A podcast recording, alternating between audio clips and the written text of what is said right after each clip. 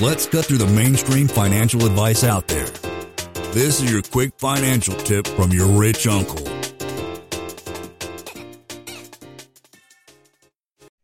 I know a lot of the listeners, they live in like California, where a lot of these higher price markets are. They're priced out. They don't hit the 1% rent to value ratio. And for those people, I'll say, hey, go out of state, rent, get above that 1% rent to value ratio. But some people just, they, they have limitations and it is what it is. I say something is better than nothing. At least you get out of the stock market and out of those type of investments. And house hacking is another option. Or maybe you can go over some strategies for folks who have been investing, but it more, it's more of a lifestyle change too. And part of it is with a house hack. House hack doesn't have to meet the conventional 1% rule. If you want to buy the property and have it be a long term rental, you should definitely have it meet those traditional real estate investing rules. But we've worked with some folks that have done house hacks where maybe you're in that high cost of living area like California or Seattle or New York and your housing costs are three grand a month. If you can do a house hack and just reduce your costs to fifteen hundred a month, that can be life changing for a lot of folks.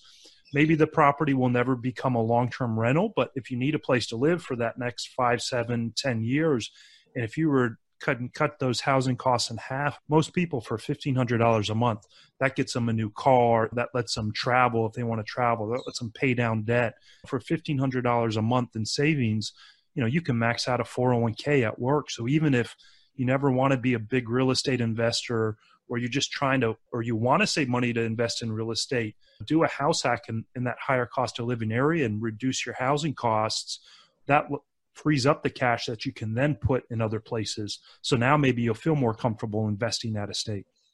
Any other nuances about house hacking that after being doing it for a few years that you know the listener out there might need some insight over? Just anything random?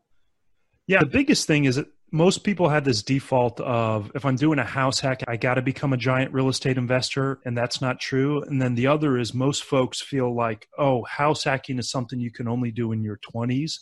And it's where you're going to have all these giant roommates. And you can really do it quite the opposite of that. Where while my wife and I have tenants living below us, we didn't have to sacrifice on any creature comforts. Where we live in New Orleans, we have the streetcar two and a half blocks from us. We have bars, restaurants, grocery store, Walgreens within four or five blocks walking distance. We've got original hardwood floors in the place, 11 and a half, 12 foot ceilings.